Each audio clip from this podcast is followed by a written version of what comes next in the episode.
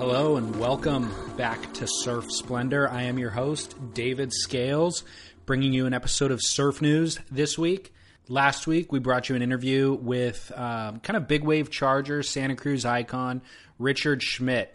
And we do profile pieces every other week. And then in the opposite weeks, we do surf news with our co host, Scott Bass.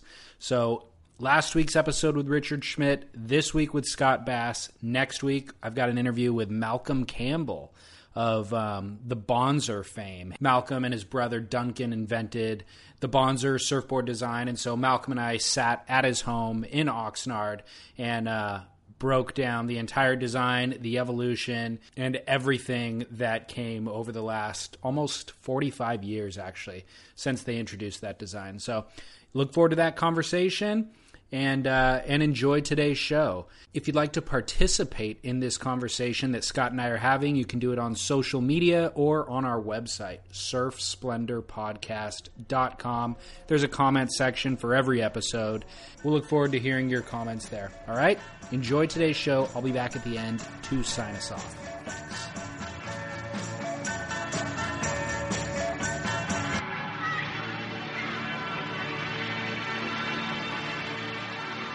Are we hot?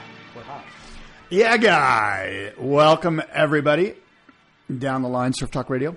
Scott Bass, David Scales with you on this April 28th, 2015. We're broadcasting live from the curator's office at the Surfing Heritage and Culture Center uh, in San Clemente, uh, affectionately known as Shack. David, welcome to the show. Thank you, Scott. Glad to be here. Um, Surfing Heritage and Culture Center did a pretty interesting exhibit on Saturday. Were you able to attend? No, I wasn't able. I wasn't either. I'm actually. surprised you weren't there. This is right up your alley. It's not only is it right up my alley, but um, I really wanted to participate and I wanted to kind of build a podcast around it. But I just had a conflicting social engagement that what did you? What was more important than than women surfing. Let's get right to it. What was the exhibit this past week?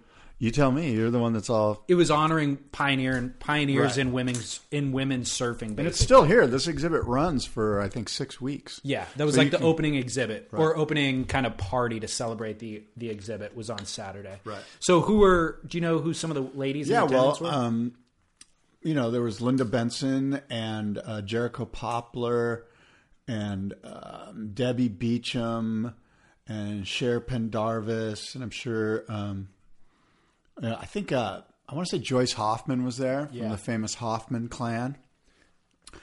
Uh, I think she's sister to Walter and Flippy or something. I probably have the relationship wrong, but she's one of the Hoffmans. Sure. So it was like a basically open discussion talking about the pioneering of women surfing. Yeah, it was opening up the exhibit, right? And so it was just it was like an opening night celebration. I'm sure there was some great side banter Mm-hmm. going on. I don't know if there was actually a a presentation of the women. I bet there probably was. You know, I'm sure they did something, you know, where they talked a little bit. And Yeah. Then they just mingled and had wine and chatted, and I'm sure it was really cool. Yeah, super cool. So bravo to Shaq, dude.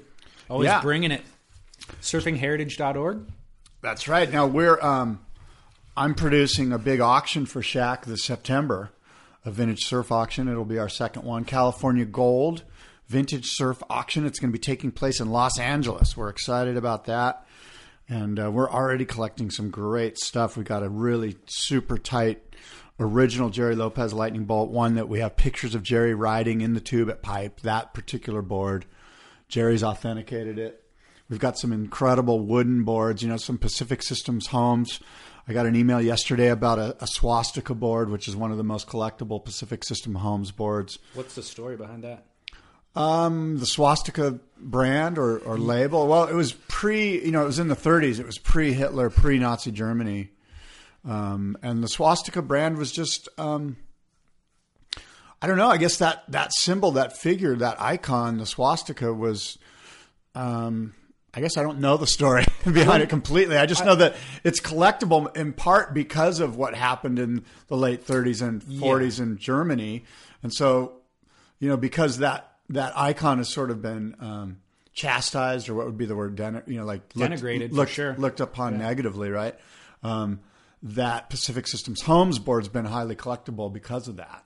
Well, I just remember learning. I know a listener, many listeners probably have much more education about this than I do, but I remember learning in history class at some point along the way that it's like that symbol comes from like, Like Egypt or something. Egypt Yeah, or the Middle really East old, or yeah. something ancient, you know, that um, Hitler obviously started using, and, and now that's all that it's seen. It's as. amazing, isn't it? Because when you see that, right, you just go, ugh. Oh, I know. but there's probably it was probably a cool symbol before some idiot got a hold of it. It's like ISIS. It's like that was a cool name for a superhero. Yeah. And now you know ISIS. You, you know, Well, for the not only it's for the vast majority of history, it had r- a decent connotation associated with it. It's only been the last fifty years that it's been ruined. You know? right? And ISIS was taken off of the hurricane list as a name for a hurricane.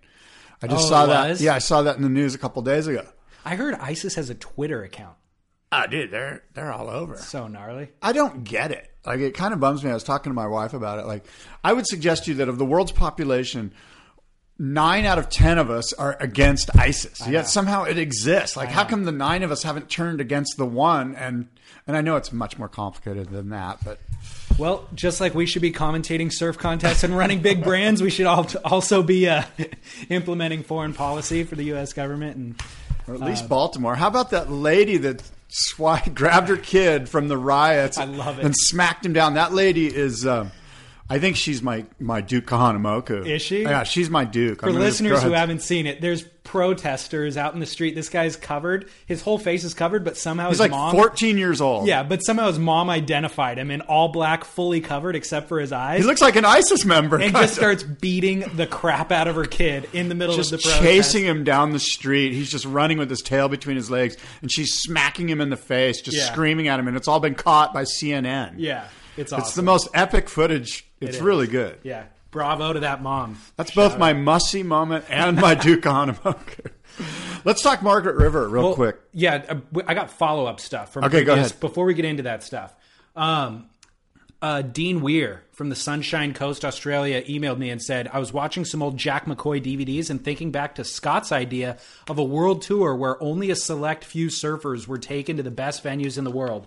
I dug out the Billabong Challenge movies from the 90s. They would take the best contest surfers like Slater, Occy, Machado, Dorian, Sonny. and the best free surfers at the time, Margo, uh, Johnny Boy Gomes, Curren, and have them serve epic venues like J Bay. And because there was only a few contestants, they ran the event on the best day possible of the waiting period. There wasn't a massive intrusive contest site, and it would essentially run in a secret location, quote unquote. There was plenty of great footage from the lay days, and then McCoy would package it into one DVD, and that was the return on his investment. Yeah. It's very similar to the idea you were talking about. Yeah, and Rabbit Bartholomew was involved in that too. And so that kind of transfer, when Rabbit took over the ASP, that whole Dream Tour thing was really just, you know, a model that had been in place by McCoy and Rabbit earlier on. So yeah, It's similar to your idea. Yeah. And I feel like there is a modern version of that idea that is ripe for the picking. I, I feel like Red Bull or somebody would be perfect to just swoop in because they already do the Flugtag and these different, you know, marketing extravaganzas. This fits perfectly with what they do.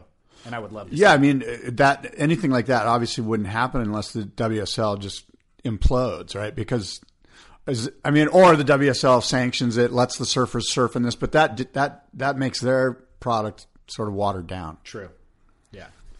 That relates to another topic coming up in today's show. I've got that. That Lead- actually lead- touches on quite a few things. Lead us I've off. here. Lead us off with Well, Margaret. River, you know, um, I guess my first thing is why wasn't there was so much footage of Jack Robinson absolutely shredding and getting piped at the box and all over that why wasn't Jack Robinson given the nod over um, was it Alejo Muniz?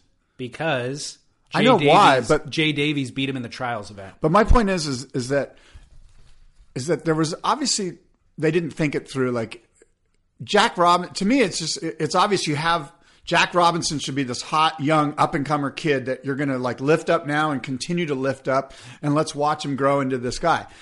It seems to me he would have been a great pick. And then the winner of the trials is Jay Davies. Okay, Jay Davies. And whoever wins the trials, Jay Davies and Jack Robinson as your two trialists after you're seeing all this footage of him just absolutely killing it. Yeah. The free surf before the heats start, J- Jack Robinson's winning the whole thing. Yeah, he is. Yeah, And so it's kind of like, why isn't that kid in our contest? That's Well, my point. Like, so- what did we do wrong to not have this kid in our contest? Now, I'm not saying what they did was, I think, you know, obviously it makes sense. How are you going to explain Alejo Muniz that he's not in it, blah, blah, blah.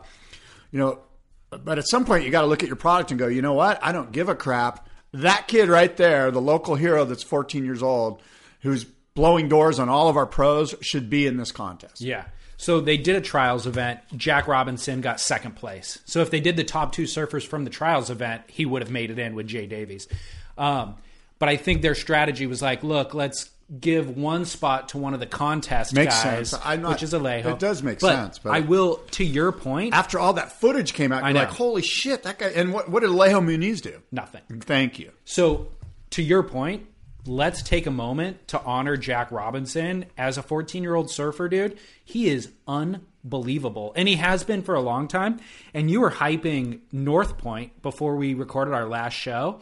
North Point went off. Like, it was off the Richter scale. Like, it was insane. As good as it gets. As good as it gets. Yeah. I would have loved to have seen the contest there. And the best surfers out at North Point, John John Florence, uh, Jay Davies, and Jack Robbo. I have that down right here. If you don't, I, I, I have Jack and Jay and JJ Flow. Wouldn't that be an incredible um, event unto itself? Just get those three guys at the box, you know, which we had in the free surfs. The North Point, it's not as, as slabby as the box, but it's a- like a it's a longer, better- yeah. It's like a longer running, just as perfect. barreling, more perfect version of the box. Yeah. like steep sections, a couple of steps occasionally. Yeah. it looks insane. Yeah. So, um, guys. They'd wrap up the contest or they'd finish their heat for the day and then go surf North Point. And at the end of the night, you'd see footage of North Point get released that was far better than anything in the contest. And the contest was phenomenal. You know, it was like, wa- I wish they were running at North Point. You know, before the event, before the Australian leg, you know, we all sort of raised our eyebrows. We're like, okay, cool, Snapper Rocks, okay, Bells, whatever, you got to do it, historic. And then you go Margaret River, eh, all right, I guess it's on the tour. I guess it's on the you know schedule. And now, as we look back on it, that was obviously the best event with the huge swell and perfect conditions and the box and all the stuff we saw, and the local guy Jay Davies having a great run.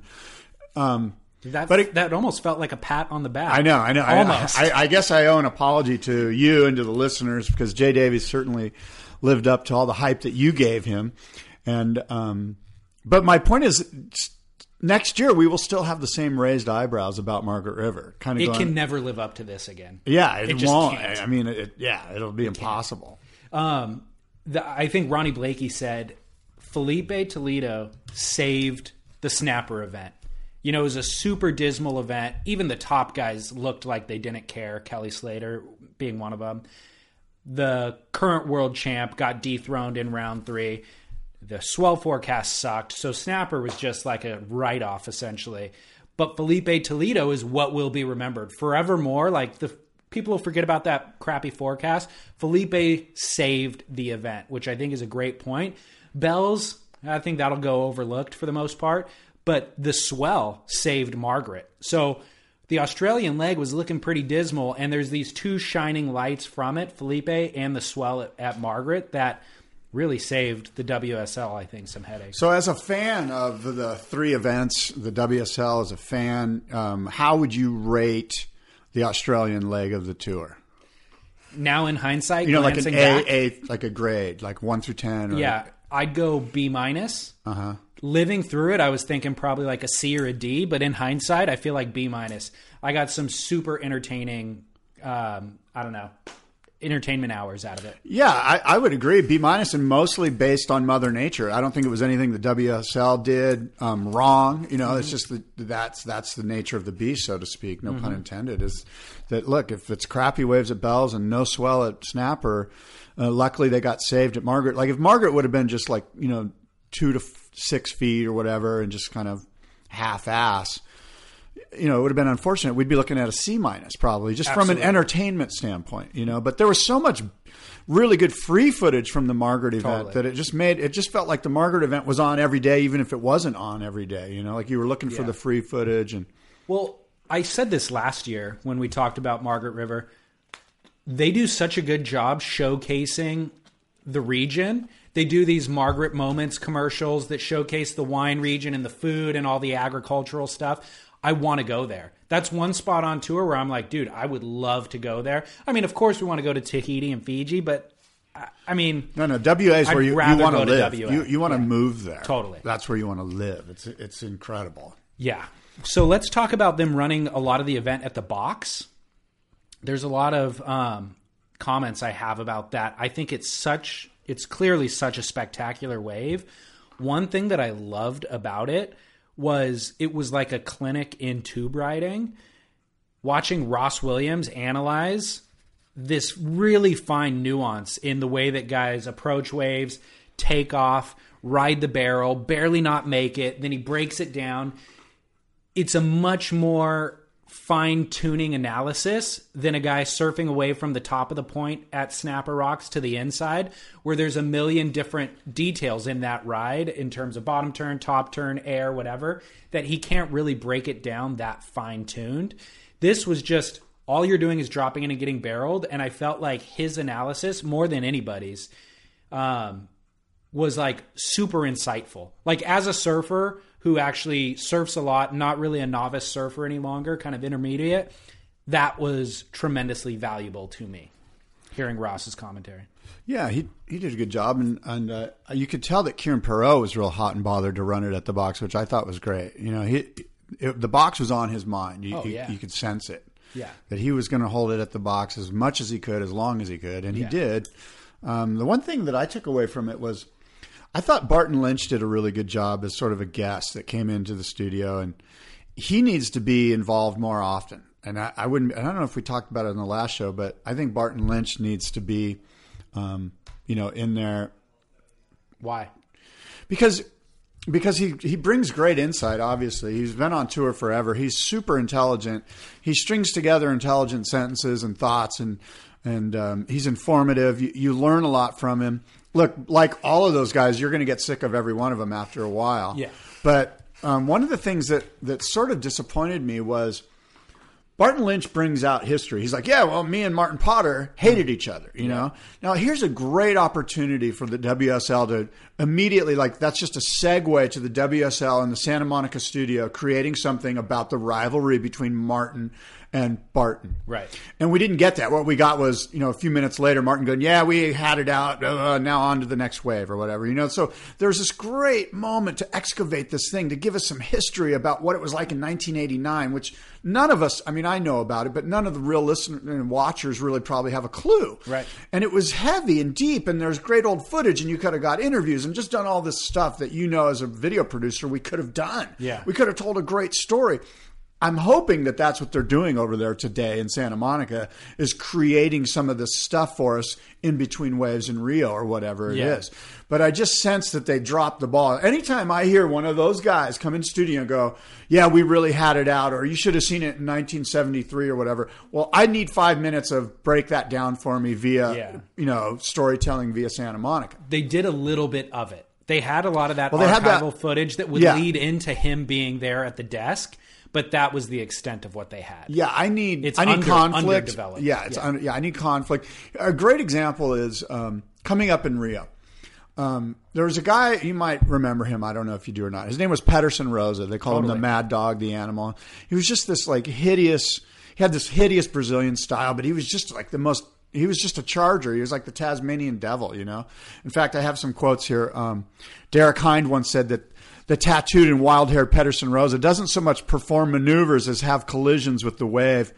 And Shea Lopez put it this way: If the Cookie Monster could surf, he'd surf like Peterson Rosa, which are both great characterizations of this guy. That's now, awesome. this guy had one tour event win, and it was in Rio in 19, I don't know, uh, 98 or 94 or something. Yeah. So here's a great opportunity. We're in Rio. We've got this great Brazilian guy, pre-Brazilian storm, so to speak. Yeah. And, and and let's excavate Peterson Rosa. I mean, there was, I believe, if I'm not, I, by the way, I was at the Quiksilver Pro in 2000 out at Tavarua. I saw Peterson Rosa try to break his board over his leg like Bo Jackson did with a baseball bat. Really? And he failed, and then he ended up just putting his board on the anchor winch, just like slamming his board. After So- losing a heat? yeah. So you've got this just this great fiery guy that would make for for some fun, you know, content, Absolutely, right? yeah. I believe if I'm not mistaken, I believe it was Peterson Rosa that couldn't come in from a heated pipe because Shawn Briley was on the beach waiting for him to give him a smackdown. Really? And, and he, they just like they paddled him up to you know like past air kind of gas chambers or whatever. Anyway, I think that was Peterson Rosa. If it wasn't him, it was another Brazilian that was in trouble with Shawn Briley. That's but. I want to say it was Peterson. I could be wrong. so But so awesome. anyway, here's this great opportunity for the Santa Monica studio to create something around Rio that would be fun, that has conflict, that would be insightful, and hopefully they're doing that. And I, I sense that they missed that opportunity with Barton Lynch. And there's so many of these opportunities. Yeah. They really need to hire somebody like you or me Again. to to go, hey, do this, and then then we'll send you off to go get the work. Yeah. So, um, by the way, They need Mark? an editor. They need a producer that Yeah. that can that I remembers this stuff because I don't think anyone in there knows. They need a researcher. They need a, It's like Matt Warshaw to go.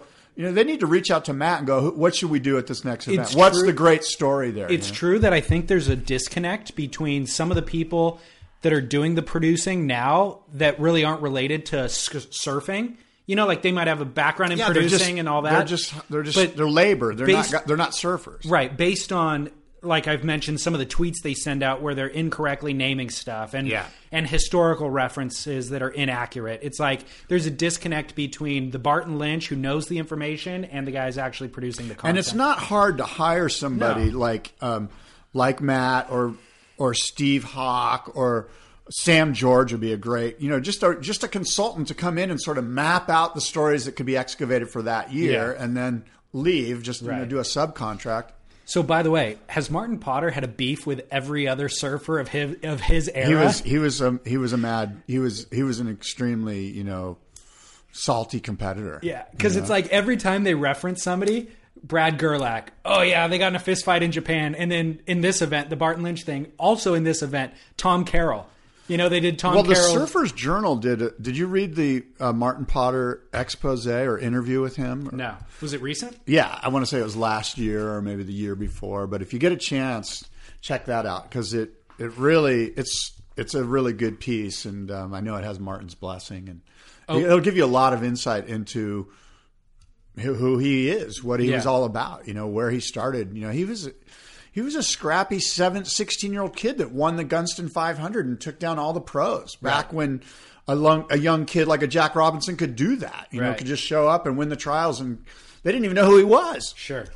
Yeah, I, I remember that image of him from when I was young, but I've actually spent time with him now, like in recent years, and those things aren't reconciled in my No, brain. no, no, he's Like, a gentleman. He's a completely great. He's a great Yeah. guy. He, he's a very approachable, very kind, very. He's a good. He's a good human being.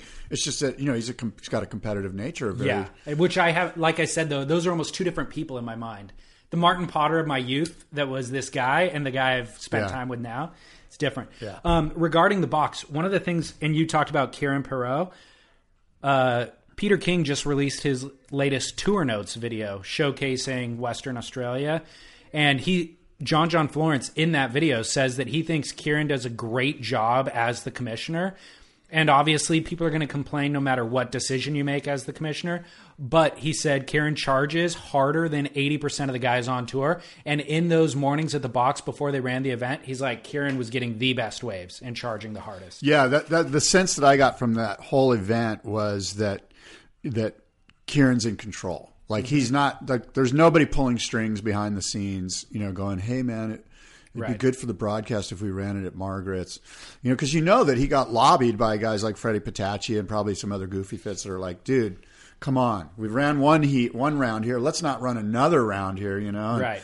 He's like, "Sorry, mate. We're going." You know, Well, it's on. One of the things that CJ Hobgood said in that video and on Peter's Instagram, CJ said, "Why He would called people out. He was calling people out. He said, "Why would you tell someone that you don't want to surf? We're in the entertainment business. If I tune in, I want to see someone getting scraped off the reef. It's feast or famine out there, baby, and that's what people want."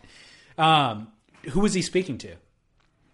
Uh, CJ? Yeah, because he said, "Why would you tell anonymously?" someone-" He was speaking to those guys on tour that were obviously lobbying to move the event from the box to Margaret in in Freddie Patacchia's post heat interview, Freddie said, like, basically complains about having to surf the box.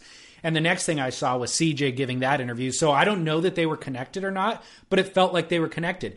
I heard Gabriel Medina put up a big stink after he lost with a minimal score to- total. Yeah, yeah. And he's just like, dude, I don't want to. I want to go out and surf. I don't want to go out there and get pitched. Yeah. And so CJ's going, dude, we're in the entertainment business, you know. Yeah. Plus, you're the best. You know, maybe you're not the best surfer in the world if you can't surf the box backside. Exactly. Maybe you're not as well rounded as we had thought. I agree with that wholeheartedly because the best rides we saw in the event were goofy footers at the box. Owen Wright's 10, uh, Ace Buchan's 9, whatever it was, Nat Young's 9. Like, there was a higher frequency of good waves, waves by regular footers, but the best waves of the event were goofy footers. Yeah. So, what do you got to say to that, Gabriel Medina? Well, interesting. What's next? Well, Kelly Slater got a 10, by the way. I was riding off Kelly kind of going into the Australian leg, and you've been singing his praises. However, he got a 10, and it was spectacular and revitalized some of my my in, my feelings that I've tried to oppress. I, think all it takes is good waves. I mean, we had two crappy events prior to this, and it was just I, I, he loses he loses his mojo if the waves are shitty. I just think he's like, ugh, dude, I've been doing this for twenty years. You're sending me out at two foot snapper. I know. I'm kind of over it. Whatever happens, happens. I'm going to ride a board. I'm going to come in early and pick up a, a you know, I'm going to Yeah, switch yeah. boards and heats. well, When the waves are on, he's he's he's you know he's yeah. he's engaged. Well, that wave that he got, that 10 was absolute brilliance and beautiful. However, in his next round, He, got he was he got botched. He broke a board, which the waves were big, and I think he was riding like a six three or whatever, and he broke it. He went in to get his backup board, but he didn't have another properly sized board, so he had to ride a five ten for the rest of the heat. The wave of the day came to him, and he basically couldn't quite stroke into it. Got pitched over the falls, and missed the best opportunity of the day because he was undergunned in his paddling, which to me shows that he was underprepared, which kind of indicates what I've talked about in the show, where he would never make simple mistakes like that in the past. Like he would always have his quiver dialed and he'd be ready to go. This shows he's a little underprepared and out of his headspace. His backup board's a 5'10 when it's 10 foot uh, Margaret. What? Yeah. Say it. No, I, I, I think that maybe you're right. Maybe you're not. I don't know. Um, We never would have seen that mistake from him three years ago. he's got, he got pitched. Or he went over the falls three years ago. but un- being underprepared, not having a backup board that's the appropriate size. Oh, right. But I guess he, Maybe that's the board he wanted. I guess a couple days prior though, he gave his uh, one of his backup boards to CJ, who didn't have a board for his heat, and CJ broke it. Hmm. So that might have been his backup board. But you think Kelly would have more than one backup? That's all I'm saying. Well, I've got some news on the um, Titans of Mavericks rant that I went on a couple shows ago. And now it's turned into sort of the Titans of Mavericks, Mavericks apology tour by Oh, me. yeah. So listeners may recall I, I was a little bit bummed out that Peter Mel didn't get an invite into the Titans of Mavericks, and I went on a rant about how lame that is. And then we realized that he's not even the defending champ. That Twiggy Baker's the defending champ, but he is a past champion, is, so he yeah. should still be in it. So it turns out I surfed with Jeff Clark last week, and I asked him about it. I'm like, "What's going on here?" And he said, "Hey, look." Their feeling is they cannot let the commissioner of the Big Wave World Tour surf against the same people that he basically is going to have power over that there is the potential of conflict of interest. If something goes weird at this Titans of Mavericks event, there's a back paddle, say, or somebody paddles Peter Mel too deep and he gets pitched and loses his board, or whatever happens, whatever you could conjure up in your, in your, um, you know, in your mem, in your, uh, Yeah, imagination. Yes, thank you. In your imagination, it, it could be construed that Peter Mel would then might somehow use his power as commissioner of the Big Wave World Tour to get back at that said surfer. Now, you and I know Peter Mel's. He has. Uh, I think he's got a you know high level of integrity. I don't think it would ever happen. And I told Jeff that. I go, dude, Peter Mel's not going to do that. You, know, first of all, it would be obvious, right? And second of all, why? And his whole thing is, look, you just simply can't put Peter or these surfers in that position that this is about him having power over these same surfers that he's competing against, and you simply can't do it. And and and some level, I sort of understand that. I mean, understand and it's certainly a it's certainly a legitimate um, way to sort of frame why he's not in the event. It is. Uh, there should be a s- system of checks and balances. I think they should let Peter surf in the event and then have a system of checks and balances to make sure that he doesn't abuse his power moving forward. Well, what's interesting, right, is that as you recall, the WSL actually did put out. Uh, Dave Prodan put out a little blurb on this, and he said, "Hey, we would love for Peter to be in the event. It's unfortunate that he's not. Sort of like if they would have let him, we would have been okay with it." Which after reading this and talking to Jeff Clark about this conflict of interest, I would think that the WSL would be like, you know what? It is a conflict of interest, and it isn't good for the integrity of the WSL to have our commissioner surfing against our potential competitors. Right. And that that is a problem, and we're sorry, but no, you're either a competitor or you're the commissioner. You can't be both. Uh, you kind of buried the lead there. What, where were you surfing with Jeff Clark? A Uh, Maverick Car- session Car- with him? No, at? Cardiff. No, no, no, Cardiff. He was he was doing stand up at Cardiff. Oh, okay. Interesting. Yeah. Wonder what he's doing down here. He comes down here a lot. He's down here. Um, I don't know. He's he's a big golfer. Well, I interviewed Richard Schmidt last week for the podcast. Cool. That was last week's episode, and we talked about the Mavericks issue a little bit. Uh-huh. And he was of the impression that that cartel management um, that we've heard negative things about actually has the right people in power positions. He's like, they will, they are looking out for the best interest of Mavericks, and um, they will make the best decisions for everyone possible. Well, I, also asked Jeff about the, the photographers that are a Right. little bit bummed out, right? Right. And you know, of course, there's two sides to every story, as it turns out. And you know, Jeff said some things about the photographers that I, I'm not going to go into now because I don't. Um, let's just say that he didn't put those photographers in the best light, and Yeah. that that you know, one of them is sort of Sue happy, and um, and and they and they've done pretty well actually. He said, "Hey, they've been killing it through all these events. You know, like they got new skis, they got new stuff. They they sold their images to Quiksilver for lots of money. They've been doing pretty damn good. Sure. And so anyway, two sides to every story. It was great meeting up with Jeff and, and rapping out with him about what was going on. Well, that's that kind of it reminded And me. I let me interrupt and Yeah. say, let me continue my apology because as I'm known to do, I sometimes just like vent out on the Yeah. show without getting all sides of the story. And um, Well, that's how I felt too. It kind of reminded me to think twice about who we, I don't know, disparage, you know? And it's not, we're not really actually disparaging, but it's so easy just to start like, uh, assessing blame and be like, oh, that person's wrong. Clearly, Pete Yeah. Mel should be in it. Oh, clearly he took advantage of the photographers. But what I told well, Rick- look, we look, and again, I, I don't mean to interrupt, but we look at it from a fan's perspective. From the- my whole thing starts Exactly. from a fan. I'm like, I want to see Peter Mel in the thing. I don't care about the bullshit behind the scenes. Peter Mel is, should be in this event, Totally. And I still feel that way as a fan. Yes. Peter, I want to see Peter Mel. Right. But the reasons He's for one the of the best. decisions being made are legitimate, They're- and they they're are. not just people mo- that are money grub. Right. I, I thought that know? there was, and I know that. I know, by the way, Jeff Clark didn't have a lot of good things to say about Paul Speaker, the Oh. president of the WSL. There was certainly some um, some politics and some, uh, you know, some an ugly situation there. I think you know WSL went in there and basically said we're we're taking Mavericks, and they, Yeah. those guys said no, you're not. And Yeah. you know they like I said earlier, I'm sure they both lawyered up and Yeah. and then Well- one of them walked away with their tail between their legs. Well, the um, the one thing that I told Richard Schmidt on that episode was like, it. The last thing that we want as fans is for some outside entity, you know, some management group whose name we don't know and who's never worked in the surf industry, to come in and pilfer our, I don't know, um, Culture. all of our culture and all of our heart and soul, just for profit essentially and then to disappear and get away with it and so that's what we're always worried about Well, here's a big- protecting here's a bigger but he said that's really not what's going on in that situation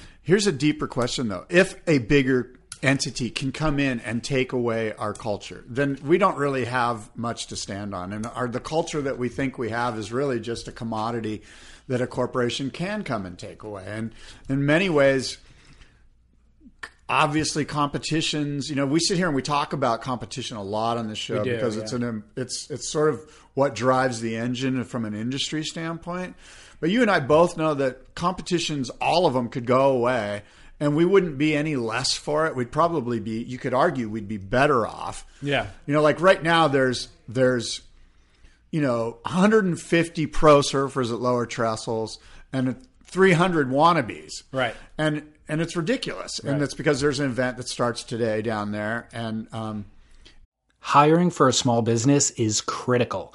It's imperative that you find a highly qualified professional to treat and grow your business with the same care and detail that you do. LinkedIn Jobs will be your next big unlock. LinkedIn Jobs has created the tools to find the right professionals for your team fast and for free. Everybody is already on LinkedIn with their resume and their references. So the fact that LinkedIn built a hiring platform to connect the dots between everything is simple genius. It's way more sophisticated than a job board. It's a vast network of more than a billion professionals meticulously organized to connect people by skill set, desire, ambition, all in an effort to help us advance our position. And it's easy to use and intuitive. So effective that 86% of small businesses get a qualified candidate within 24 hours. Fast hiring solutions means achieving your goals in record time with rapid growth in 2024. LinkedIn Jobs will even help you write the job descriptions and give you tools and prompts to help you interview your candidate like a pro linkedin.com slash surf is where you go to post your job for free. Yes totally free. And you can let the world's largest social network of business professionals work to connect you with the ideal candidate to help you grow your business. That is linkedin.com slash surf to post your job for free. Terms and conditions apply. Ah, mmm. The first taste of rare bourbon you finally got your hands on. That's nice. At Caskers.com, we make this experience easy. Caskers is a one-stop spirit curator with an impressive selection of exclusive, sought-after, rare, and household names in the realm of premium spirits and champagne. Discover the top flavors of the year now by going to Caskers.com and using code WELCOME10 for $10 off your first purchase. Get $10 off your first purchase with code WELCOME10 at Caskers.com. and you know, if there wasn't an event there, those guys wouldn't be there, and you and I and the rest of San Clemente could be surfing there and not have you know 15 frothing 21 year old wannabe pro surfers hassling us. Well, that's a good point. Talking about if they can pilfer our thing, then maybe we don't have a thing. Yeah. To that point, they can go do that at Mavericks. It doesn't take anything away from me going surfing in the morning at all. It doesn't add anything to it. So what they're pilfering really isn't our surfing experience. It I'll never surf Mavericks in my life. I don't even have an interest. But it's just kind of in the periphery. We still feel a need to protect the way these things are represented, I guess, you know, because it is a representation to us. And when I do go to family get togethers that aren't along the coastline, they ident- my family members identify me as a surfer and they saw this thing happen on TV and they want to know how to connect those dots, you know. So there is kind of a protection thing. I've got a question for you though. As this show grows, we're getting emails from people in China all over the place listening to it. I know people in the industry listen to it that are involved in these companies and magazines and stuff like that. Um, some of the vitriol or disparaging remarks that we're spewing, just looking at these things from the outside, we're going to start getting back from them as well. Sure. And I'm sure we have already, like on Twitter and stuff. I, I am sorry. I How do you feel about it? No, but how do you, You know what? How- this is how Does it feel. hurt your feelings? How I feel about it is that I don't think the show should be a place where um, it, I- don't want to. I don't. I, I'm not in this to upset people. I'm not in this to like to. I'm not. I don't want my ego to get in the way of a good show. Right. You know what I mean? Like in the big picture, I'm sort of about everyone getting along. You know, Yeah. and so sometimes I will leave the show and go, you know what? Maybe I shouldn't have said that about that person. Like, why did I say that? Like, what's my motive for talking down to somebody, or you know, and, and do I even know them? You know, so a lot of times I'm, you know, but the thing is, it also makes for a good show if there's like a little bit of BS going on Sure. and a little bit of conflict. And Yeah. It, So- it just feels like we're kind of getting to the point where we're in a glass house throwing stones, you know? And I and I'm fully aware of that and I'm not I don't really have that thick of a skin and when when I read negative things online, it does kind of sting a little bit. yeah, no, it, yeah, I'm, I'm not I- sure how to handle it yet. It's No. like, do I want this thing to keep growing because we're only going to get more crap said? Yeah. And it's not. I mean, the overwhelming consensus is we get positive feedback, so it's not really a big deal.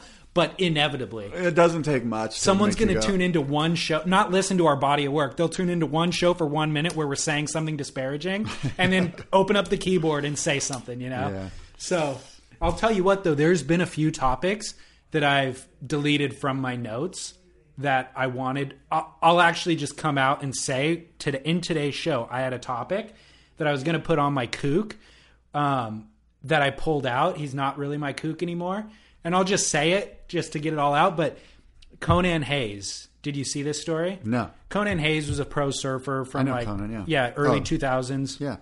Goofy Foot Charger, Hawaiian. I think he might might have been Island. from the Big Island, yeah. Yeah. Co-founded RVCA. Yeah. Cashed out with that, made a bunch of money, kind of disappeared. But he it was in the Orange County Register or something just the last couple of days that there a warrant is put out for his arrest for some fraudulent documents that he filed with Bank of America for some home in Costa Mesa that he owned. You know, so it's like that news story came out, and I'm like, oh, perfect, kook.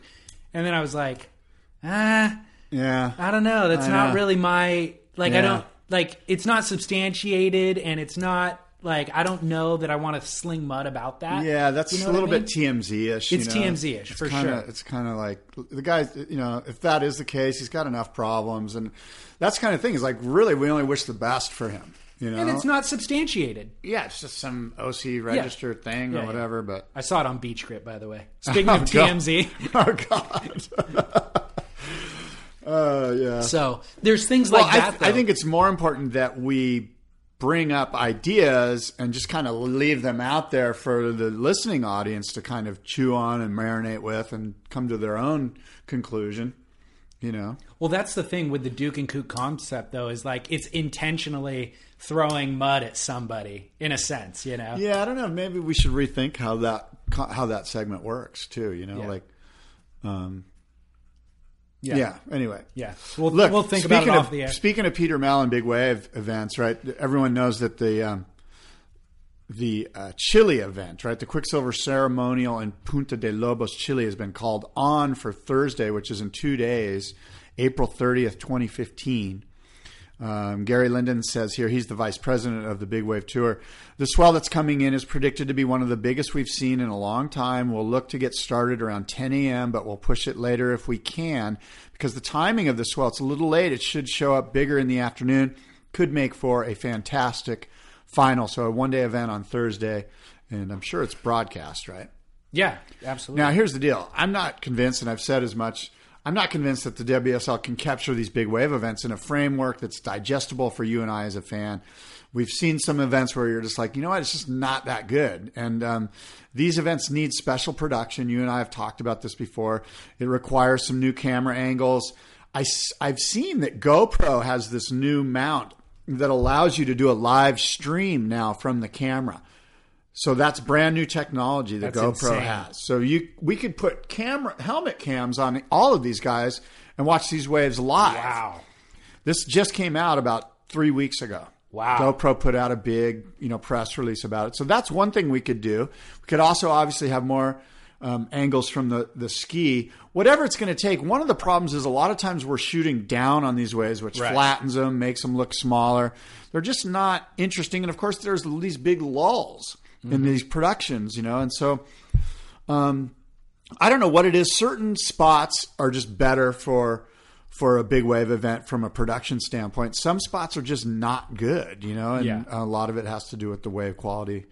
Uh, I don't know what your thoughts on that, but there's room for much improvement. I'd love to be engaged and entertained, but I haven't been necessarily as much uh, in the past. Yeah, well, I'll just tell you, um, we've talked about this kind of a lot on the show. And as much as we've talked about it and tried to kind of figure out what the best solution is, when I saw that the green light is on for that, I don't think I really even finished reading the headline. I just like saw like green light, big wave. I was like, oh, okay, it's cool. Scroll through. Yeah. And in, and I knew that we were recording the show, and I still didn't even think to put it on my show notes. It was just like, okay, well, I'll wait and see until somebody gets a ten point ride, and I'll watch that one clip. I guess. Yeah. Like I don't really have that much of an interest. Yeah. Brown water, wetsuits, like eh. If Kelly Slater was in the event, would you have more of an interest? I absolutely would. Or John John. Speaking of which, you made reference to the lowers event. Kelly is in the lowers event. Right, right. So it's a it's a uh, WQS 10,000 is what they're calling it. Yeah. The equivalent of a prime event last year, uh, which means top seeded guys, you know, are likely to do it because there's a lot of points involved.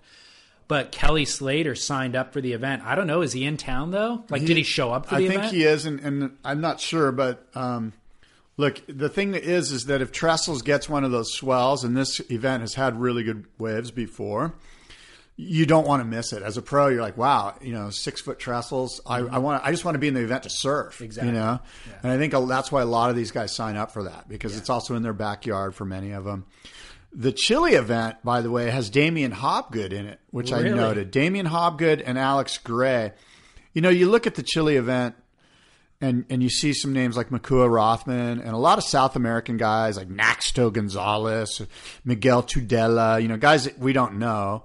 But you see Mark Healy, you see Damien Hobgood, you see Alex Gray, uh, you see A- Anthony Tashnick. You know, those are some guys that I could root for for sure. You know, there's a lot more North Americans on this big wave world tour than there are on the WCT. Well, that Miguel Tudela, I only know as a small wave ripper. So I'm surprised to see his name in there, which is kind of cool.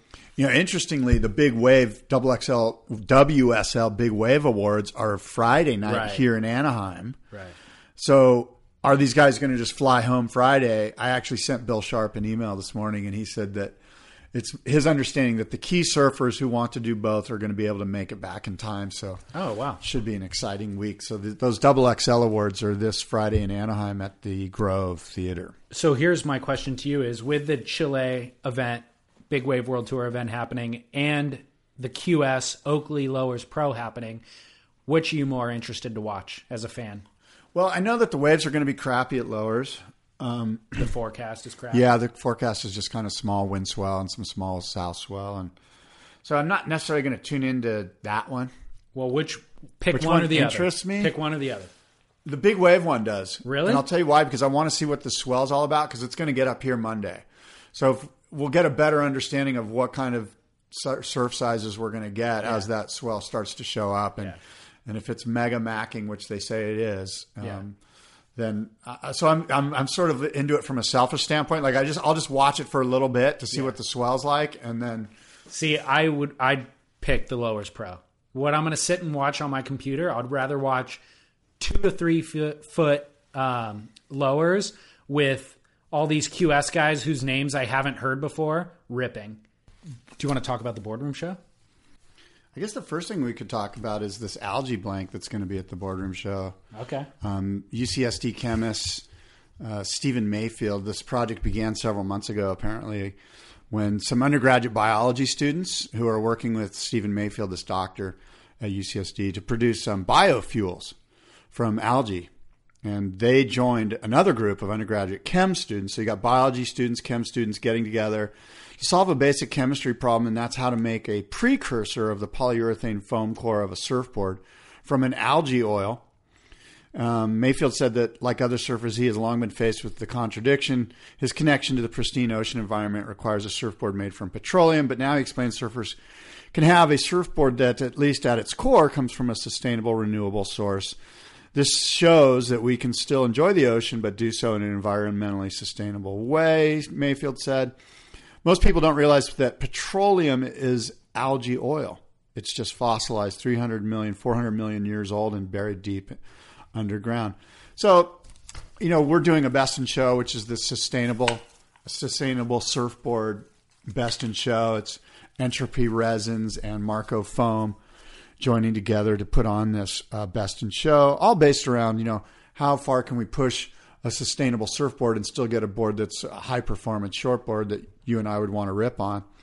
And um, this new algae blank, sort of a big deal, especially in San Diego. They gave there was a big proclamation that the mayor of San Diego gave to uh, Mayfield and his crew of chemists, and um, and that's one of the neat things at the boardroom is this, this algae blank that's coming out. Sweet. What are the other exhibits that you're doing at the boardroom show? Um, well, there's the Ultimate Craftsman Project, right, which is presented by Vissla. So we've got four craftsmen that are going to be showing off these boards that they made from scratch, from from sourcing the materials all the way through to polishing the the board.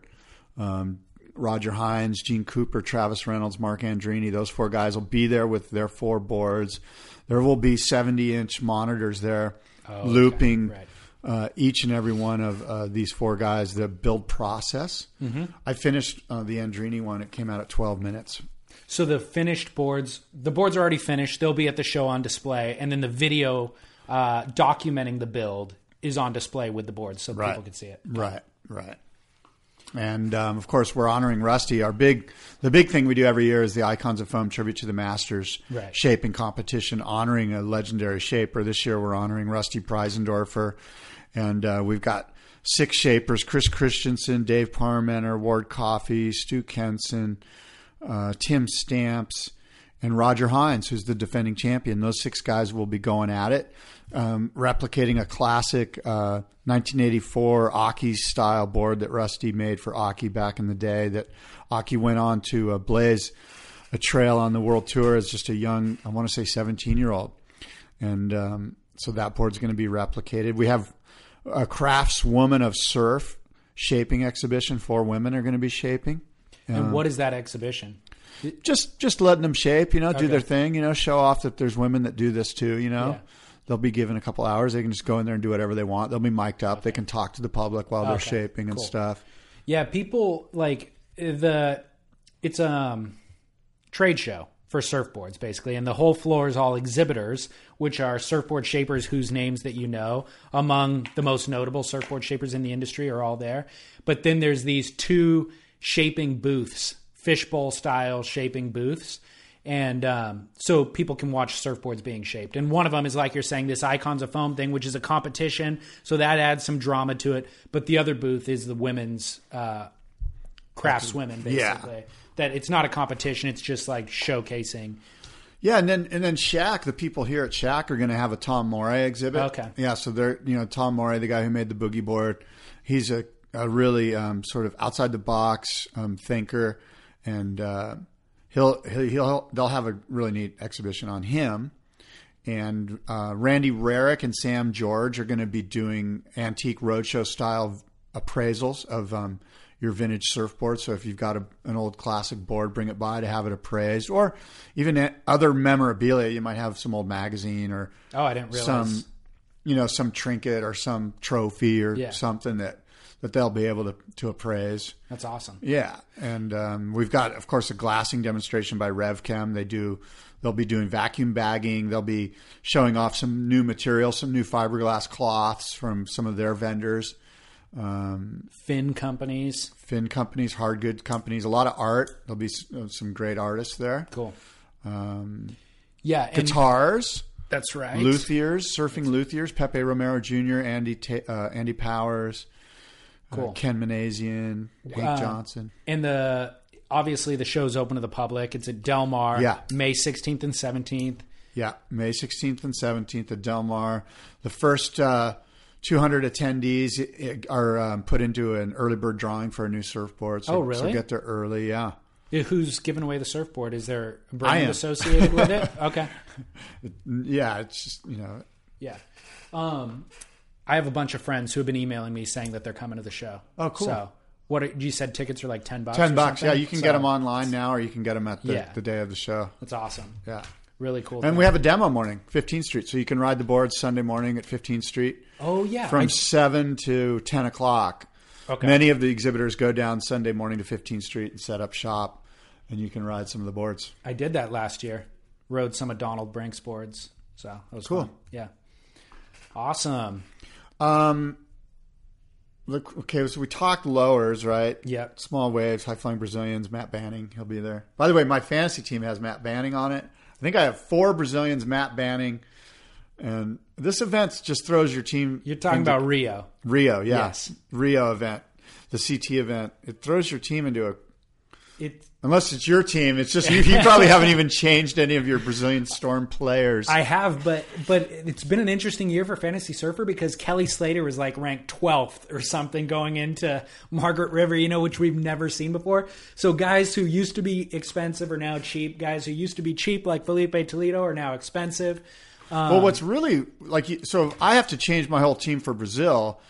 But the problem is, is then they go to the South Pacific. Yeah. And so that team is really the team that I probably had at Margaret's. Yeah. You know, like a solid team of, you know, like Yeah. Owen Wright types. Yeah.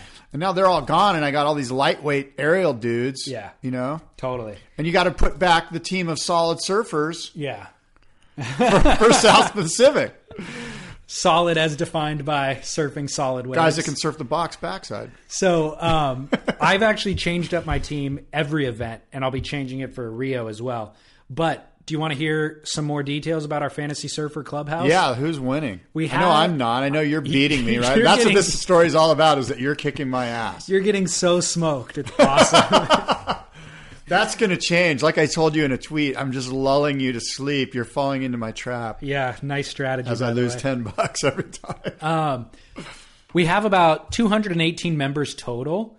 Michael Hellfish won Margaret River for the men's division with 949 points, which is pretty substantial. But he did not wager. So he did not win. so he's a loser. he did not win the money pot. You're a loser. Somebody named Octopus won the wager with 885 points. That guy deserves to win because his name is so good. Well, I emailed him to pay him out. I think it was like 230 bucks. There's 23 people who wagered at 10 bucks a piece. You can go to surfsplendorpodcast.com slash fantasy dash surfer if you want to see how you can be involved in the wager. But um, I emailed him to pay him and he was like, he had no real strategy. He said, quote, I had no real strategy other than extensive consultation with my eight year old son. He picked the username too. so the eight year old wanted octopus. Okay, that says username that says a lot about how lame the rest of the guys are in this club. who are taking it super serious, Yeah. including us. yes, I, Um, I would include me as being lame for sure. And to finish the quote, although really, as long as I put John John on my team, he's happy. His son's happy.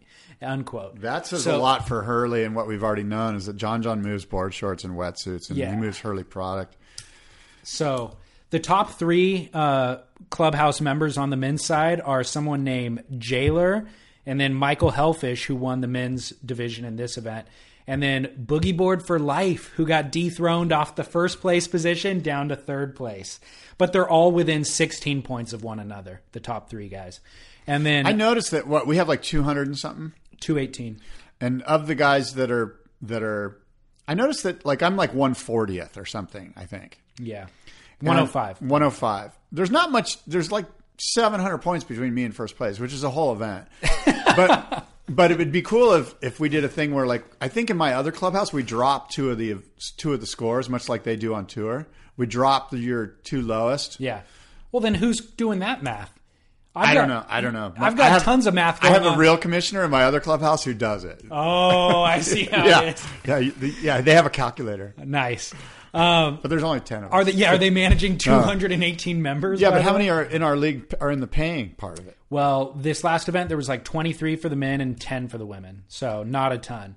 But um, I'm. I'm sitting 48th with 200 or 2,237 points. Scott's sitting 105th, as we just mentioned. So It's all going that's to the most important part of this whole conversation. It's going to be hard to root for Brazilians. I'm not the Rio event. I, that's one that I'm probably not going to tune into. Really?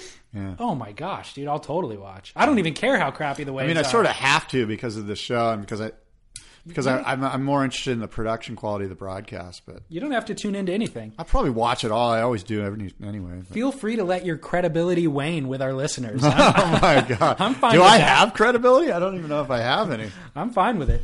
Um, on the women's side, first place was JFL 1642. I actually got second place on the women's side of the draw, and thankfully JFL 1642 did not wager, so I took the hundred bucks from the women's event for the second time in a row. By the way, I publish all this stuff in the clubhouse forum, so you could see the numbers. Uh, just FYI. What's going to happen to um, the North American fans, such as myself, uh, life after Kelly Slater on tour? And I know we talked about this a lot. I did a little research. Um, you know, coming up here in May and in June and in July, we have the NSSA Nationals and the WSA Nationals, and I think the Surfing America Nationals. And so, our best and brightest young surfers are competing to be either on the national team or to get exposure and to become the, the next great thing. Do you know the who was the last NSSA national champion to win the world title? Tom Curren. Kelly. True. Okay. So and that was like 1985, Yeah. or something like that. Yeah, yeah, yeah. 80, 84, 86, something. Yeah. Yeah, I hear you. I hear the point you're making. Where are our national champions? Uh, you know, Kolohe. Kolohe Andino is the last guy in 2009 to win the men's Open And NSSA qualify. national and be on tour. Nat Young the year before. Okay. So those are the guys that a guy like me can put my ha- I can I can be a fan for Kolohe and Nat Sure. Young, and I am. Yeah. Um, I, I'm sort of warming to Kolohe. Um, obviously, he surfs good, but a lot of being a fan and having a guy to root for is sort of what his whole mojo is, not just his surfing. You Yeah, know, like absolutely. the guy can be surf great and be, you know, just not be your cup of tea for whatever reason. Right. But I'm certainly warming to Kolohe Andino, and um, and I've always been a fan of Nat Young because he's kind of got this blue collar, working class Santa Cruz vibe about him, and he and he charges. you Yeah. know? he gets it done. Um, but I don't know who is our next hope. You know, I, I guess it's Jake Marshall from Encinitas, who I surf with a lot, and I surf with his dad. And he, you know, the kid surfs hot, but I'm just concerned that our, you know, our North American surfers are they, and we've mentioned this before, are they soft? Yeah. Like, when are we going to get a scrapper like a Joey Buran type? Joey Buran just came out of nowhere and just said, "I'm winning." You know, like, and he, you know, he didn't have a, you know, necessarily a father figure. You know, it's, it's just, He had some fire in his belly. yeah, he was just a guy that just went out and did it. You know, without any of this crap. He just went over to Hawaii in won pipe. Here are the names to look for, and I know you're going to roll your eyes at all of them. Don't say Kanoe, Kanioe, Igi- Igiashi, or whatever, because PT wrote him off already. Here's the names that I know you're going to roll your eyes at. Uh, Griffin Colapinto, Yeah, I'm okay with him. Kanoa Igarashi, I'm not okay with him based on what I've heard. I've heard he's soft. Nick Hdez out of Don't- Santa don't, Cruz. Don't know him, but if he's from Santa Cruz, they actually have some, like I say, some blue collar grit to him. They're not all like spoon fed Land Rover kids. Good point. I'll I'll send you his video. He put out a video like a week or two ago, and he's shredding. Yeah. Um, well, look, they all shred. I'm, I, this isn't about who shreds or not. This is about who's got it inside, internally, the fire. What's That's your what this What's your about. beef with Kanoa? I heard he doesn't have the fire. I don't have a beef with him, but I'm not going to. I've heard that he's soft. I've heard that he's spoiled rotten. Hmm. That's that's what that's what I heard from PT. Yeah. Well, Why? throwing PT under the bus, huh? Um, no, I guess I'm, I did. I'm friends with Kanoa. I've spent a lot of Oh, time. okay, so no, this I- is I've- biased. it is totally biased. I've spent a lot of time with him since he was pretty young. Yeah. and um, I don't really disagree with what you're saying. I guess what I'm waiting to see is if there's a way, if talent can supersede the softness to a point. no, it No. Okay. I don't think it can. Uh, well, it hasn't really proven to work so well in the don't think it past, but I'm remaining hopeful. Yeah. Um, one of Kanoa's good friends, by the way, is Jack Robinson because Robo used to be on Quiksilver, and so they were both like Aussie's Quiksilver Grom and California's Quiksilver Grom, and they'd do trips together and stuff. Robo's now on Billabong. Where are the Geiselmans? Where's Geiselman? And why isn't he on the world tour? He he's a guy that was trumped as a guy that. And what about how come all the Gudauskases have just dropped off the world tour? Like, where are those guys? Well, those guys are still struggling to make it, and they're just not going to. Um, the Geiselmans cannot make QS heats. I mean, Evan Geiselman, he was documented in one of the Red Bull Red Bull series, and it's like he's not making it out of round one. Um, I will say Eric Geiselman surfs incredibly well, and They recently got picked, recently got picked up by Vissla. So we're going to see more and more from him. Um, and he is not free surfer, right? Exactly, because Yeah. he's not competing in this quick uh, Oakley event at Lowers because he didn't have a seating to make it into the event. So you're right. There's a there's a glut of talent out there, and not enough Fire. spots on the tour. And the other thing is, I really don't have the numbers in front of me, but I read recently about the uh, WSL's QS series being cut that. back and back and back. I saw that. this year it's like fewer events available, less money, less sponsorship dollars going into these events. So it's going to be harder and harder to qualify. It's sort of you know we we were at this place about ten years ago, and and the industry had a big hooey like what are we we've got to change this you know like and um, it seems like we're kind of back at that place because the WSL is all about the CT and they're putting so much energy into the CT and they they may have you could argue perhaps that they're dropping the ball on feeding the Right. system Exactly. into the CT, and eventually we're going to, you know, what what happens in the big pushback ten years ago or whatever it was was that we've got the. I don't need to see the same number twenty fifth guy in the world on the tour. Yeah. Well, um, you're talking about Kelly Slater. Just kind of a side note. He was interviewed by Surfing Life after one of his heat wins in Margaret River, and he mentioned they asked him some question like, "Hey, did you see um, Gabriel Medina's Gillette commercial where he's manscaping, which you put as a must see moment? I think Yeah. three or four shows ago. Yeah. Kelly Slater said, "Yeah, I saw that. Gillette actually offered me that commercial, and I turned him down. No thanks. I turned him down, and then they gave it to Gabby, which I thought was kind of funny. Um, also, Gabriel Medina was on Time's 100 most influential people of Yeah. 2015, which I thought was a pretty bold claim. Yeah. Just a mover and shaker, you know, an innovator coming through for his country. Um, and I'll relate that to your question. You're talking about who do we have in America to root for? I know you and I I have two right now, Kolohe and Nat Young. That's it. exactly. I know you and I differ on this topic. My stance is You don't care about I North really don't care.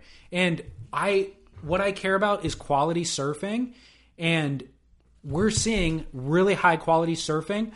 I am not a fan of Adriano de Souza, but what he did at Margaret River requires all other surfers to step up their game. You cannot win a heat by falling on your end turn, and Adriano illustrated that.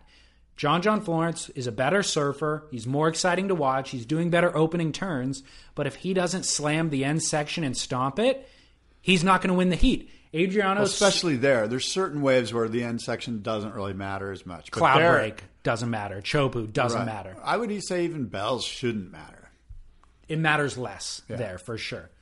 But but my point is just that At Margaret, it mattered. we all know John John's a better surfer. Adriano knows I have to tick these boxes and finish my end turn. I don't care if he's a better surfer than me. I got to finish my end turn. Bang, he wins the heat. Nobody wants to see it, but he did it. And so what I like about that is it requires our favorite surfers to step up their yeah, game. I, I would agree with that. And so so that's kind of like I don't care who's coming out of the NSSA ranks. I as much as I don't want to love Brazil even though you say that I do love them, I'm becoming a fan. I listened to Adriano's post heat interview after he won that final. It endeared me to him. He was super gracious. He even said John John's a more exciting surfer. He's one of the most exciting surfers in the world. And I'm so grateful to have this opportunity to represent my country. And he was super humble. And I I I didn't would want to like him. you. And it was awesome. I you know? agree with you. I, I you know, in, in in my heart of hearts, I really appreciate their their sort of sporting quality, you know, that they have, and and I and I actually like I actually like Adriano too for the same reasons that you just mentioned. It's hard not to. He's a sport. He's a sportsman. Exactly. You know, and I, I like sportsmen. Totally. You know, like I, I'm into the fact that this guy is power. He's almost handicapped by his style. Very true. And he's and he's winning and he's killing it and he's humble in doing it and he's been and you, you just know that he's behind the scenes. He's working. Like he Absolutely. You, you, you know what? You don't you don't get the sense that he's like. Like you get the sense that he's waking up and he's going and he's working out Mm-hmm. and he's eating the right foods and he's and he's sacrificing. Maybe he's not going to, you know, Coachella, and instead he's going to like grind at crappy bells because he wants to be ready for the event in three weeks, or you know what I mean? Like you get That's the sense that he's got a working, he's got that blue collar thing going, and that's endearing. You know, like we all like hardworking guys that overcome handicaps and and do well. Yeah. The Stab magazine just released a video with Filipe Toledo as well yesterday. And it was the same thing. I watched it just kind of wanting to be critical. And the, he did his interview in Portuguese and they translate it with text at the bottom, subtitles. It was super endearing, everything about it. And the kid's were undeniably ripping, so you got to give it to him. But then when you hear him talk, it's like, man, these guys got their act together.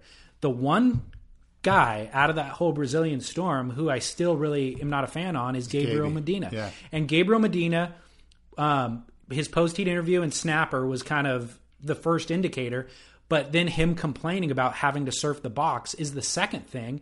And then Joel Parkinson and Mick Fanning both lost, I think, in round three at the box as well. Both of their post heat interviews, they were gracious and humble and spoken like true champions. They're just like, hey, man, Jay Davies got the better of me. Bravo, that kid rips. We're so excited to have him in the water. You saw him hugging after the loss, as opposed to Gabriel Medina whining about it. And while Gabriel's whining, Adriano's buckling down doing push ups. Yeah, G- Gabby takes the ball and goes home. You know, he's sort of, you know what I mean. He, he like, he's that, he's that sort of spoiled. He puts out that spoiled vibe. Yeah. So, interesting time for Brazil. But yeah, so for the record, I am an ADS fan, and and I'm a Filipe Filipe fan too because of what you mentioned. Yeah. it's hard not to like people that are genuine and that are hardworking and I agree. have some sense of humility. And Well, given your Californian example, doesn't mean I'm putting them on my fantasy team. I can't root feel- for them. I'm just, feel free to stay in 105th position then on our fantasy team. no, I, I my fantasy team has like. I, I want to say I know I don't really. It's got some Brazilians on it. I'm not sure which ones. They're all the same, right? They're just like high flying goofy. Okay, I'm going to stop right there. Um, by the way, given your California example with Kolohe and Nat Young, and kind of how you're rooting for Nat and Kolohe slowly get you know winning your favor, I think the difference with those guys is everybody, the media, the surf media, told us we should love Kolohe before we really started to see Kolohe. He was force fed to us, so we were resistant. Nat Young kind of came out of left field and earned our respect just through backside snaps. And so, and his rookie year on tour, he was rookie of the year. Didn't he come on tour the Yeah. same year as Kolohe? no, he came on same year maybe as John John and Gabriel. Yeah, he was rookie of the year. I mean, his rookie He was year was the year, incredible. Yeah. So, you know, it's like that that's the difference in how those things are fed to us as fans and who we end up rooting for. I think that was the genesis of those things. You know, my nickname, my fantasy surfer team name is Floatergate, based Yeah. on the classic situation down at uh, Rio when a floater beat a couple, like six off the lips. Owen Wright did a big snap and an air reverse. Adriano did a big backside float. Owen got a six five. Adriano got an eight nine or something. All right, I, I hate Adriano again. The floater heard round the world. Floatergate. Um, That's all I got. Yeah, no, Duke and Kook must see moment. Well, I told you my Duke is the the lady who um, grabbed her son from the Baltimore riots and slapped him around and screamed him down, and he went running off with his tail between his legs. That's my Duke Kahanamoku. My Duke Kahanamoku is Jake Paterson. You know why? no, At the Margaret River event, the swell was going to be the looming kind of ominous swell was going to be giant, and he thought people were going to be undergunned. He pulled his quiver out of the garage of big wave boards and left them in the contest site for any of the competitors to use. And I think some of the girls did actually. Um, there was one board that he won sunset on that he eventually took back out of the the judges or out of the competitors area, but he brought a quiver of surfboards for the guys to ride. you know that reminds me. His brother Paul Patterson. I was on the, the Ant Man. I was on the South Shore, and we were um, canoe surfing out at um, uh, Castles. Okay. And my wife and I and Paul Patterson and Sam George and Todd Bradley. And we're canoe surfing and or no, they're canoe surfing, but I'm not. I'm paddling out to go surfing. And they wipe out and the canoe flips and my wife's sort of floating and it's big. It's like eight foot. Okay. Like real, really good big castles Okay. and um, and she's just sort of in it, floating in the, and she's comfortable. She's like sitting there treading water, you know, and the boat's over here, and there's five people over here, and they're going, "Hey, are you okay?" They're screaming to my wife, and I paddle past her, and I'm like, "Hey, is everything cool?" And she's like, "Yeah, I'm cool." They're just telling me they're going to pick me up in a minute. I'm like, "Okay," so I just paddle past her and go surfing. Well, Paul Patterson comes to my wife's rescue. He's like the you know the classic Aussie lifeguard, like swoops her up and carries her in and, and Yeah. I haven't been able to live that down to this Made day. you look like a chump. yeah, made me look like the selfish surfer that I am. My wife's like, "Yeah, my husband just paddled past me and went surfing while I was So drowning." threw you under the bus. oh yeah, it's a pretty classic story. So that's my Duke. My kook goes to John John and kind of also Kolohe. For growing these scraggly little mu- uh, beards. This is is this TMZ? This is TMZ, dude. John John anti-beard. John John The Florence's beard? little beard that doesn't even fill in all the way. It's a goatee, but doesn't grow in the center. So he's got these two horns coming down off of his chin, and they're super scraggly and patchy and gross. Yeah. Number one, I don't think anybody with blonde hair should grow a beard. Period, because you just look like a weirdo. okay. but but he's got these blonde little scraggles hanging down, and it's like Chin scraggles. Oh, God, like please shave that thing. And Kolohe started doing it like six months ago. I think he has since shaved his. But John John, John John's got some goat scraggles. That's kook of the gonna- week, dude, for the improper goat. Not a fan. Okay, goat Um, scraggles. and then you can watch the latest tour notes episode if you want to see that. Uh, I'll put it on surfsplendorpodcast.com. Scott will put it on downthelineradio.com. And then my must see moment Gary Linden's wipeout at Puerto Escondido. yeah, What the heck? yeah, that's gnarly. That guy's gnarly, man. Gary Linden, 65 years old, paddling in at full size Puerto, gets pitched off like a 25 footer straight to the bottom. Crazy. By the way, Gary's going to have a board in Best of Show, an, an entirely board uh, built entirely out of, I should say, agave. Yeah. So the the the board shaped out of agave, the fiberglass cloth. Could it be agave? No, I don't know what the fiberglass cloth is. He might just be putting a sealant on it that's made out of an agave resin. Like the entire thing's agave. There's nothing but agave in this board. It's going to be pretty cool. Is it a gun? I think it's a little fish. Oh, okay. Yeah. I've seen a few of those at his shop. He was I had him on the podcast, episode 65. His whole thing is though it's completely agave. Like some of the past ones, he used like a poly resin Sure. or something. Yeah. Well, that that must see moment. It's um Surfline did a great. They do this greatest wipeout series where they interview the guys, show the footage multiple times, slowed down, all that sort of thing. So that's my must see moment with Gary Linden. I've saw. I've been watching some great stuff. I got to start writing them down so I don't forget them. But Yeah. Um, God, that I had another thought about Puerto when we were talking about Gary Linden. And I can't think of it now. It escapes me, but whatever. Puerto's going to be huge in a couple of days. Yeah. Probably Saturday. Yeah. Big big swell at Puerto. Awesome. All right. Well, uh, that's all we got for you this episode of uh, Down the Line Surf Talk and Surf Splendor Surfing News. You can reach David by emailing him hello at surfsplendorpodcast.com. You can reach Scott by emailing me at uh, surftalksandiego at gmail.com. Surftalksandiego at gmail.com. And my Twitter is at Boardroom Surf, my Instagram at Boardroom Show, and you're at Surf Splendor. That's it.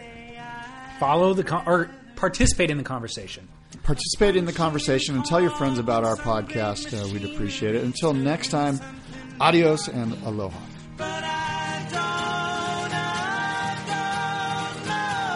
And we've got some breaking news. After we've signed off, we've got some breaking news. There was a power struggle between the WSL and Vans regarding the U.S. Open of Surfing. They have apparently worked it out. We just got an email. The Vans U.S. Open of Surfing is confirmed on the WSL schedule. So that must mean that IMG caved in, that the people at IMG caved. Hmm, it, that's what that means. Huntington Beach is home to a tremendous heritage and history in professional surfing, and we're thrilled that IMG and Vans are partnering with us and sustaining that in the long term. The Vans U.S. Open of Surfing is a fantastic forum, blah, blah, blah, blah, blah. So, yeah, looks like IMG and Vans and Paul Speaker, their lawyers worked it out. I'm sure they still don't like each other. And we did not discuss that in this show, but it was on my notes. Is that they, um, the WSL had it on their schedule tentatively as the U.S. Pro. And there was going to So be an Oceanside. They were going to do an event opposite the U.S. Open and weren't going to allow the WSL surfers to be in it. Exactly. They were not sanctioning it. So if WSL surfers tried to surf in the U.S. Open, they would have been faced with fines or could even get kicked off tour. So um, apparently they've come to an agreement. But you heard it here first. Actually, by the time this is uploaded, you probably already read it online. But figured we should close out the show with that important news. All right, Scott. All right. Signing off for the Signing second off time. again. Adios and aloha. Until next time. and I can't keep it to myself. What good is it to sing helpless Christmas blue. Why should I wait for anyone Everything that we discussed in today's episode is available on surfsplendorpodcast.com. All the videos, all the imagery, all the links to articles, all that stuff. So come check that out. Uh, OakleyLowersPro.com is where you can watch that QS event that's taking place this week. Forecast isn't great as we discussed, but Slater's in it. Filipe Toledo's going to shred. He'll probably win that thing. So definitely you could be entertained by that throughout this work week. All right, enjoy. And follow us on social media at Surf Splendor on Instagram and Twitter, and then of course Facebook.com slash Surf Splendor. And then lastly, we always just remind people to rate and review the show in iTunes or whatever app that you listen in. We have a lot of um, reviews now, and I think it's really done well to keep this snowball rolling. Um, recent review came in from China, and uh, it's just really great to see all the feedback. It's great to hear positivity, of course. That's like a nice little pat on the back. But um, it's great just to see this thing grow. And we've had nothing but good response when we reach out for interviews. People have heard of the show at this point, and um, and so that's really all that it, all that it comes down to is we want to secure better interviews, and the farther reach we have, uh, the more people we can attract to be on this show. So we'll produce the content. You do your part by sharing the show with friends. All right. Thank you very much. We will be back next week with that Malcolm Campbell interview, then the following week with Scott Bass, and hopefully we'll see you at the boardroom show shortly thereafter. All right? Thanks. This is David Scales for Surf Splendor signing off, reminding you to shred on.